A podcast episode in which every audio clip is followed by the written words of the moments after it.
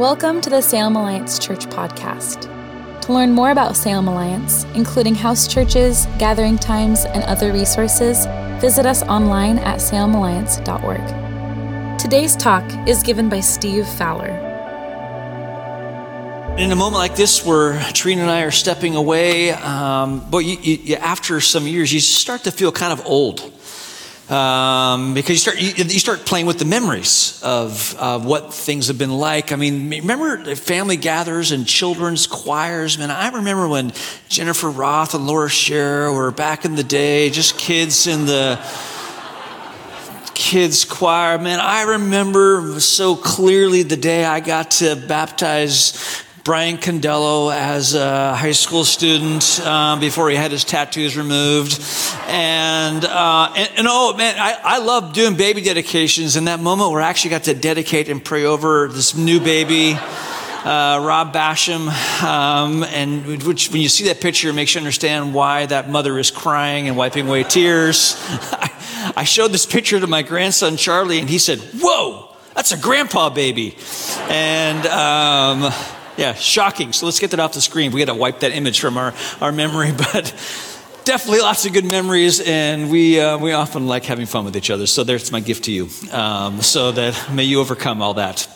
To which uh, Mark said, uh, you know, Steve and Rob are different, and he says, "Praise God." Uh, so we're, we're, a good team. Hey, uh, speaking of Rob, years ago, Rob and I were on a trip. We were actually looking for a place that we could partner um, with an international church, either come alongside one that's already existing, struggling, or maybe start one, because we really believe there's a move of God in the future as people are moving all around the planet for a variety of reasons, and we see international churches playing a, a role in that. And we happened to be in uh, Berlin, Germany. We're looking at a work there and just there for a couple days when I got a text from my son who had seen, uh, my son Chase, who had, who had, seen an Instagram post that we were in Berlin. And he, he texted and said, Hey, um, I'm flying in tonight and do you want to hang out? Said, Absolutely. Um, we we connected with my son Chase, and uh, and he actually is in the music industry. He is a business manager for artists, uh, for bands, and there was a rapper that was doing a concert in Berlin. So that's why he was there. So he then asked us, "Do, do you want to go to the concert, the rap concert?" We was like. Uh, Sure, why not? We'll, we'll, we'll go. And so we got backstage passes. Here's a video uh, on the screen of, of, that, that concert. And Rob and I are there. We're kind of just up in this, this kind of reserved seat place. We got the backstage passes. We're taking in this concert. And man, we were having the time of our life. And, um, and a little bit of fish out of water in that, in that, in that concert. But there's, you know, there's something about getting access to places where no one else gets to go and, and experiencing something that we, we like this kind of stuff. We like this idea that, you know, if you do a lot of traveling and you earn airline miles, you like the idea that when they're asking people to board the plane, that you, you get exclusive access. You get to come onto the plane earlier than others. And that way you get your carry-on in the, in the carry-on space and you don't have to worry about that being, you know, put down below and having to pick it up at the baggage claim. Or you, you, like kind of knowing that, you know, in some major cities, the, the, there's these restaurants and they're great restaurants, but in the restaurant, there's actually a restaurant inside the restaurant. And if you know the code and you make the reservation and you, and you say the key phrase or the key word, that you can actually get access to a restaurant that's hidden that others don't know about. You get, you get to go to the restaurant inside the restaurant. And speaking of restaurants, I remember the first time I went to In-N-Out Burger. I go to In-N-Out Burger and I order my burger. It was great and, and all that. And, but I heard people saying that they got their burger animal style, their French fries animal style. And I'm like, what is animal style? And I go back and look at the menu and there's no phrase up there that says animal style. And realize that no, it's a secret menu. That you, you, have, you get insider information. And when you get the insider information, you have access to food that others have, have don't have access, they still know about. We like this. We, we, we're drawn to this. It speaks to our longing for access. And, uh, we, we, like exclusivity as it, as it as it's presented in that way. But when it's presented in, in, in those ways, which brings a lot of, you know, like, this feels good.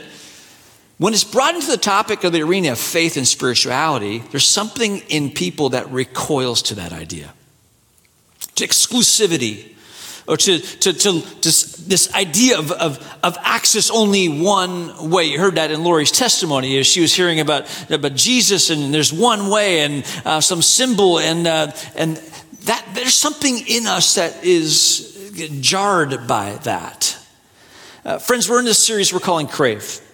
We're talking about the, the great I am. We, we, we, went back to Exodus and saw that, that God revealed himself to Moses as that I am who I am. And when you get to the Gospel of John, Jesus is making these I am statements. He's helping us understand who God is, who he is.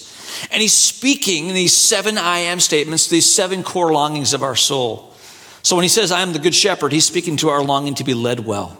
When he says, I am the light of the world, he's speaking to our longing for revelation and insight. And Brian did such a great job last week talking about our longing for joy, for lasting joy. And Jesus saying, I am the true vine. There's false vines out there, but I am the true vine. And today, we're getting to this text in John 13 and 14 where Jesus says words that, frankly, um, are jarring for people, maybe even turn people off to following Jesus. He says, I am the way, the truth, and the life. No one comes to the Father except through me. And I think that one of the reasons why we, uh, so many people struggle with what Jesus says here is because we picture this message, I am the way, the truth, and the life. No one comes to the Father except through me. We picture this as a message to be shouted through a bullhorn.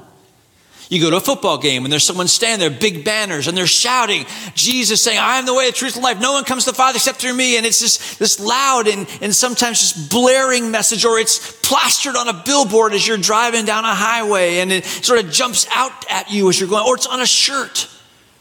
And, and, and it's just this, this message of it, it's presented in such an exclusive uh, uh, uh, way, and, and yet the reality is, is that when you get to the statement in John chapter 14, what you see is a completely different picture. You're in a restaurant and you hear the chatter of people enjoying a good meal. Utensils are clanging against plates. And there's the hum, the hum of activity in a restaurant. And then suddenly you realize that it's getting quiet. There's a hush that's come over this, this dining room, this dining area. And you look over and there's this young couple that's sitting at a table and you notice that there's a young woman who's still seated, but there's a young man and he is down on one knee and he has a ring in his finger and the room is at a hush level because everyone knows what's happening. A proposal is taking place. This young man is asking this woman to, to, to be his wife. And as the conversation is taking place, and as some of you are even remembering that moment for you, there's this tension. Will she say yes? And then you see them embrace and you see the kiss, and there's applause that fills the restaurant. And if you're paying attention, you're going to pick up that bill for that, that meal, or you're going to send over a bottle of wine and celebrate with them because he has said, Will you choose me? And she has said yes. And friends, if you can picture that scene in your mind's eye, then you have accurately captured the context of what is happening in John chapter 14. I'll, I'll, I'll, lay that out for us, hopefully with even greater clarity. But let me just read the text where Jesus says these words. John 13, verse 33 Dear children, I will be with you only a little longer. And as I told the Jewish leaders, you will search for me, but you can't come where I am going. So now, I'm giving you a new commandment love each other, just as I have loved you you should love each other. You love, your love for one another will prove to the world that you are my disciples. Simon Peter asked, Lord, where are you going? And Jesus replied, You can't go with me now, but you will follow me later. But why can't I come now, Lord? He asked. I'm ready to die for you. Jesus answered, Die for me? I tell you the truth, Peter, before the rooster crows tomorrow morning, you will deny three times that you even know me. Don't let your hearts be troubled. Trust in God. Trust also in me. There is more than enough room in my Father's home. If this were not so, would I have told you that I'm going to prepare a place for you? When everything is ready, I will come and get you so that you will always be with me and where I am. And you know the way to where I am going. No, we don't, Lord. Thomas said. We have no idea where you are going, so how can we know the way? Jesus told him, I am the way, the truth, and the life. No one can come to the Father except through me. This is God's holy word. It's a dinner party. And Jesus is celebrating, and he's celebrating a holiday. It's Passover. This is the scene of the Last Supper, and this is the Last Supper discourse from, from John's Gospel. And, and at this dinner party on this Passover night, the entire nation of Israel is remembering, they're celebrating a moment that when God brought his people out of slavery, out of Egypt, and brought them to the promised land. If you remember the story, you know that that final plague was a devastating plague. But the way of protection was this lamb, this Passover lamb. And if you took the blood of the lamb and put it on the doorpost of your home, when that last, that plague, the death angel came over uh, the city, anyone under the blood of the lamb would be protected. And they were, and the people were delivered. And friends, on this night, all of Israel is remembering this moment at a dinner party. This is a celebration. This is remembering what God has done for his people. But it also takes you back to a covenant that God makes with his people. Exodus chapter 6 captures these words as God is talking to Moses. Uh, he says, Therefore, say to the Israelites, I am the Lord. I will bring you out from under the yoke of the Egyptians. I will free you from being slaves to them, and I will redeem you with an outstretched arm and with mighty acts of judgment.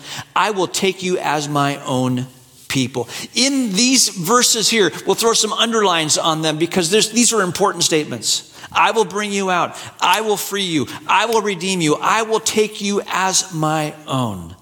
This covenant is, yes, it's a, it's a covenant between the king and his people, but more importantly, the Jewish people understood this was a marriage covenant.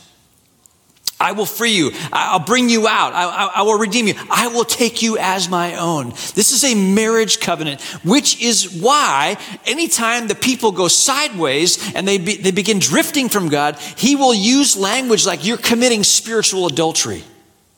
It's all under the framework of marriage. And when you get to John chapter 14, and Jesus talks about, I'm preparing a place for you. My father's house has many rooms. He's, he's picking up the marriage theme again. Because what happens is when a young man and his dad come to begin an engagement with a young woman and, and her dad, that, that this, this, this new marriage is going to begin, the two dads meet and a, a covenant is written. And it's it's solemnized with, with, with, by the drinking of a cup. And then the new groom to be will say to his future bride, I'm going to go and prepare a place for you. I'm going to go to my father's house. And when that room is prepared, I will come back and I will take you, I will bring you out. And Jesus is using this same language of a proposal, a marriage proposal, as he's saying, I am the way, I am the truth, and the life. You got to get this. This statement of Jesus is not a message to be shouted into a bullhorn at people. This statement of Jesus is Jesus getting on one knee and saying, Will you choose me? Will you choose me. This is what Jesus said. And friends, this is the most inclusive invitation you will ever hear. It's an invitation extended to, to every person, every ethnicity. It doesn't matter what your gender is. It doesn't matter where you fall in the social economic strata of society. It's for everyone. It's the most inclusive invitation that's ever been extended. And Jesus is saying, Will you choose me? Will you say yes? I remember very clearly the day I got down on one knee and asked Trina Holste to be my wife. And she said yes. Now, my friends at the time questioned them, scratched their heads, and said, Why in the world did she say yes to you? Well, good question. Maybe, maybe you're asking that question. And in the context that we're talking about today, why, why in the world would you say yes to Jesus? Why, why, would you, why would, when he says, Will you choose me? Why would you choose him? And Jesus answers that question for us in his statement I am the way, I am the truth, I am the life. He first says, I am the way. This is the, the, the word hodos in, in the Greek. It literally means I am the road, I am the pathway. Uh, it's, it's, it's a path personified. And he, you got to hear what Jesus is saying there. Jesus is saying, I actually have your best in mind. I, I, I, actually have your best in mind. I actually, the way, I'm the road, the pathway to a flourishing and satisfying life. I have your best in mind, and I want to lead you to a place that's so satisfying, to a flourishing life. And yet, at the same time, there are other voices out there saying, no, no, th- this is the way. No, no, that, that's the way. And that was happening in Jesus' day. The, the zealots, the, these, were, these were the guys who were saying, you know, we have to get rid of the Romans. They're ruling in our nation, and we need to use violence and get rid of this oppression and drive the Romans out. That will usher in the messianic age, the, the golden age once again. That will lead to a satisfying life. The rabbis were shouting into their bullhorns. And the rabbis were saying, no, no, the way forward isn't violence. That's, that's not the key. The way forward actually is religious piety. If we can just be holy enough, if we can just modify our behavior to the point that we're really, really, really good people, then God will see our extended levels of holiness and, and the Messiah will come. And then there were the Essenes and the Essenes were saying, no, the way forward is not violence. The, the way forward isn't religious piety. Actually, the way forward is to withdraw into the desert, sort of a monastic style, and embrace minimalism. See, in Jesus' day, there were plenty of people saying, here's the way forward, here's the way into our future. And Jesus saying, it's, it's none of those. And friends, people are still saying that here's the way forward, here's the way to a satisfying and flourishing life. We, we, we, in, in our day and age, we, we have folks who, uh, who, who, are lead, trying to lead us well, and they're saying, actually, this is the, this is the pathway. This is the pathway uh, to this utopic society, and this is how we're going to progress forward, uh, progress forward as a, as a society. And, and then there's, there's others saying, no, no, it's not that. It's actually the accumulation of stuff. The more wealth you have, the bigger your portfolio is, and uh, the more money that's in your bank account. That's, that's actually what a satisfying and fruitful or satisfying uh, and flourishing life looks like.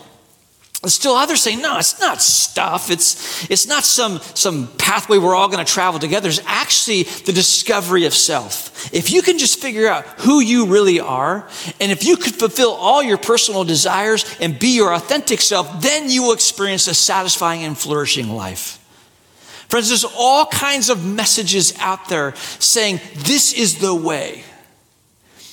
And Jesus is saying, it's not a way of life, it's me. It's being with me and walking in my footsteps, walking in my way. And that will lead to a satisfying and flourishing life. I actually have your best in mind, and I want to give you the gift of life that you've never experienced before. And he's down on one knee and he's asking, Will you choose me? Will you trust that I actually have your best in mind? And Ignatius of Loyola will say these words as it relates to this. He says, Sin is unwillingness to trust that what God wants for me is only my deepest joy. Yet Jesus is saying, Friends, will you choose me? He's not shouting this at you, He's inviting you to go in a way that actually has your best in mind. Here's the second thing Jesus is saying. He's saying, I am the truth. Don't think truth in the sense of a contrast between true or false. Yeah, it's that, but it's way deeper than that. This is the word truth that in English literally means reality. I am reality. There are people looking for the secrets of the universe. There are people looking for the secrets of the good life. And Jesus is saying, Look, I'm the one, if you put your trust in me, I will be the guide who will actually lead you to what is best for you. You can, tr- I'm the trustworthy guide. And, um, and, and, he's, and he's, he's saying that I, I, I want to protect you. I, I, grew up in Hong Kong. I remember as a kid um, getting in a taxi one day, giving the destination to a taxi driver. And we're driving along, and I realized that um, we're, we're going the long way to our destination. The meter's running, so I, I, know that we're trying to run up the meter a little bit. So I, I know a, a, little bit of, of, the language growing up there, and so I, I, said some things and tried to persuade the driver to go the, the shorter way um, that was more fair. And uh, he said, no, this, this was a shorter way. And I persuaded him that no, we're going to go the way that's the shortest. And we made a mid course correction. Went back to Hong Kong. Now I'm married. I take Trina. Uh, we're, we're, newly married. We, we, go to Hong Kong and we go to a store and we're looking at something to purchase. And the guy behind the counter sees two young uh, foreigners and comes to the conclusion these are gullible tourists. So when I ask for a price, he quadruples the price. There's a phrase you can say in Chinese that will cause someone to be aware of the fact that you are not a gullible tourist. And I spoke that phrase. Eyes got big we got a really good price that day. Friend, you, you got to hear what Jesus is saying. He's saying, I will be your trustworthy guide, and I will protect you from life's soul swindlers. Those who want to swindle you out of your inheritance. Those who want to take from you what I have given to you. This is why Jesus will say, Why gain the whole world and forfeit your soul? He's on one knee. He's got a ring in it. He's proposing and he's saying, Will you choose me? I am the way. I'm the I have your best in mind. Trust me. And if you will trust me, I will protect you from everyone else who actually wants to steal what is best for you. For you. I'm the way. I'm the truth. And lastly, he says, I am the life. You've heard me teach on this before. The English word life in our New Testament uh, the, the, the, original language, it, it, it's actually, there's all kinds of life. There, there's bios life. This is our biology, our physical life. There's psuche life. This is where we get our English word psyche. There's the, the self life. And there's zoe life. This is eternal life. And that, that's what Jesus is talking about here. The, the life he is offering is zoe life. This is life beyond life. This is what this is what Jesus is offering when he's down on one knee. Now, here's the deal: physical life. We, we we've been given the gift of being able to to uh, to have children and to have grandchildren, and we we can. Flesh gives birth to flesh. This is what Jesus told Nicodemus. Nicodemus, physical life can give birth to, to physical life, but spirit gives birth to spirit. See, we, we can reproduce physical life. In fact, what we can do is, is, you know, if we take care of ourselves, if we exercise, if we pay attention to nutrition, we go and we, we see our doctor, we have our physicals, we can extend our physical life perhaps 5, 10, 15 years. But the reality is, oh, we don't like to talk about this, but the reality is, physical life comes to an end. It, it just does. But we can take, we can try to extend it as long as we can.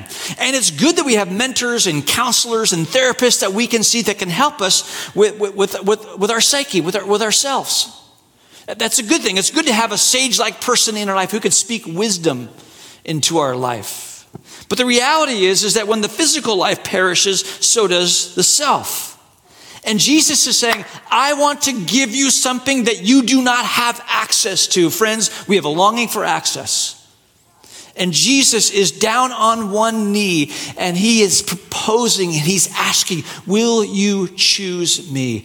I am the way, I am the road, and I have your best in mind. Would you come with me? I am the truth. I will protect you from life's soul swindlers, and I am the life. I want to give you life beyond life. Will you choose me? And I believe C.S. Lewis captures this moment so well when he writes these words. It's a, it's a longer quote, the words will be up on the screen. Lewis says the difference between biological life and spiritual life is so important. The biological sort, which comes to us through nature and which, like everything else in nature, is always tending to run down and decay so that it can only be kept up by incessant subsidies from nature in the form of air, water, food, etc., is bios. The spiritual life, which is in God from all eternity and which made the whole natural universe, is Zoe. Bios has a certain shadowy or symbolic resemblance to Zoe, but only the sort of resemblance that there is between a photo and a place, or a statue and a man. A person who changes from having bios to having Zoe would have gone through as a big a change as a statue which has changed from being carved to being a real person. And that is precisely what Christianity is all about. The world is a great sculptor's shop. We are the statues. And there is a rumor going around that some of us are someday going to come to life. Or, in the words of the Velveteen Rabbit, real isn't how you are made, it's a thing that happens to you. When a child loves you for a long, long time, not just to play with, but really loves you, then you become real. And this is what Jesus is placing before us. He's on one knee. Friends, this is not a message being shouted through a bullhorn. This is a proposal. Jesus is on one knee. He's using all kinds of marriage language. Actually, earlier in the week, he's used parables about marriage. He's talked about virgins with, with waiting with oil. He's, talk, he's talked about bridesmaids. He's, he's, he's talking about a proposal and he's saying, Will you choose me? And here's the beautiful thing when Trina said yes to me, she got to access all of me and my family. She grafted in, so to speak. And when I said yes to her, I got grafted into her family, the Holstein family, and I, and I got access to her family. And what Jesus is saying is if you will say yes to me, I will give you access to everything that is mine. It's an invitation of a lifetime. It's not some message being shouted at people, it's an invitation that is most inclusive invitation you will ever hear. Which, frankly, leads very clearly to just, there's probably lots of ways to respond to something like this today. But the two that are most obvious are this. The first one is simply to say, it's, for some of us in the room, it's time to say yes. It, it, it's time to say yes to Jesus.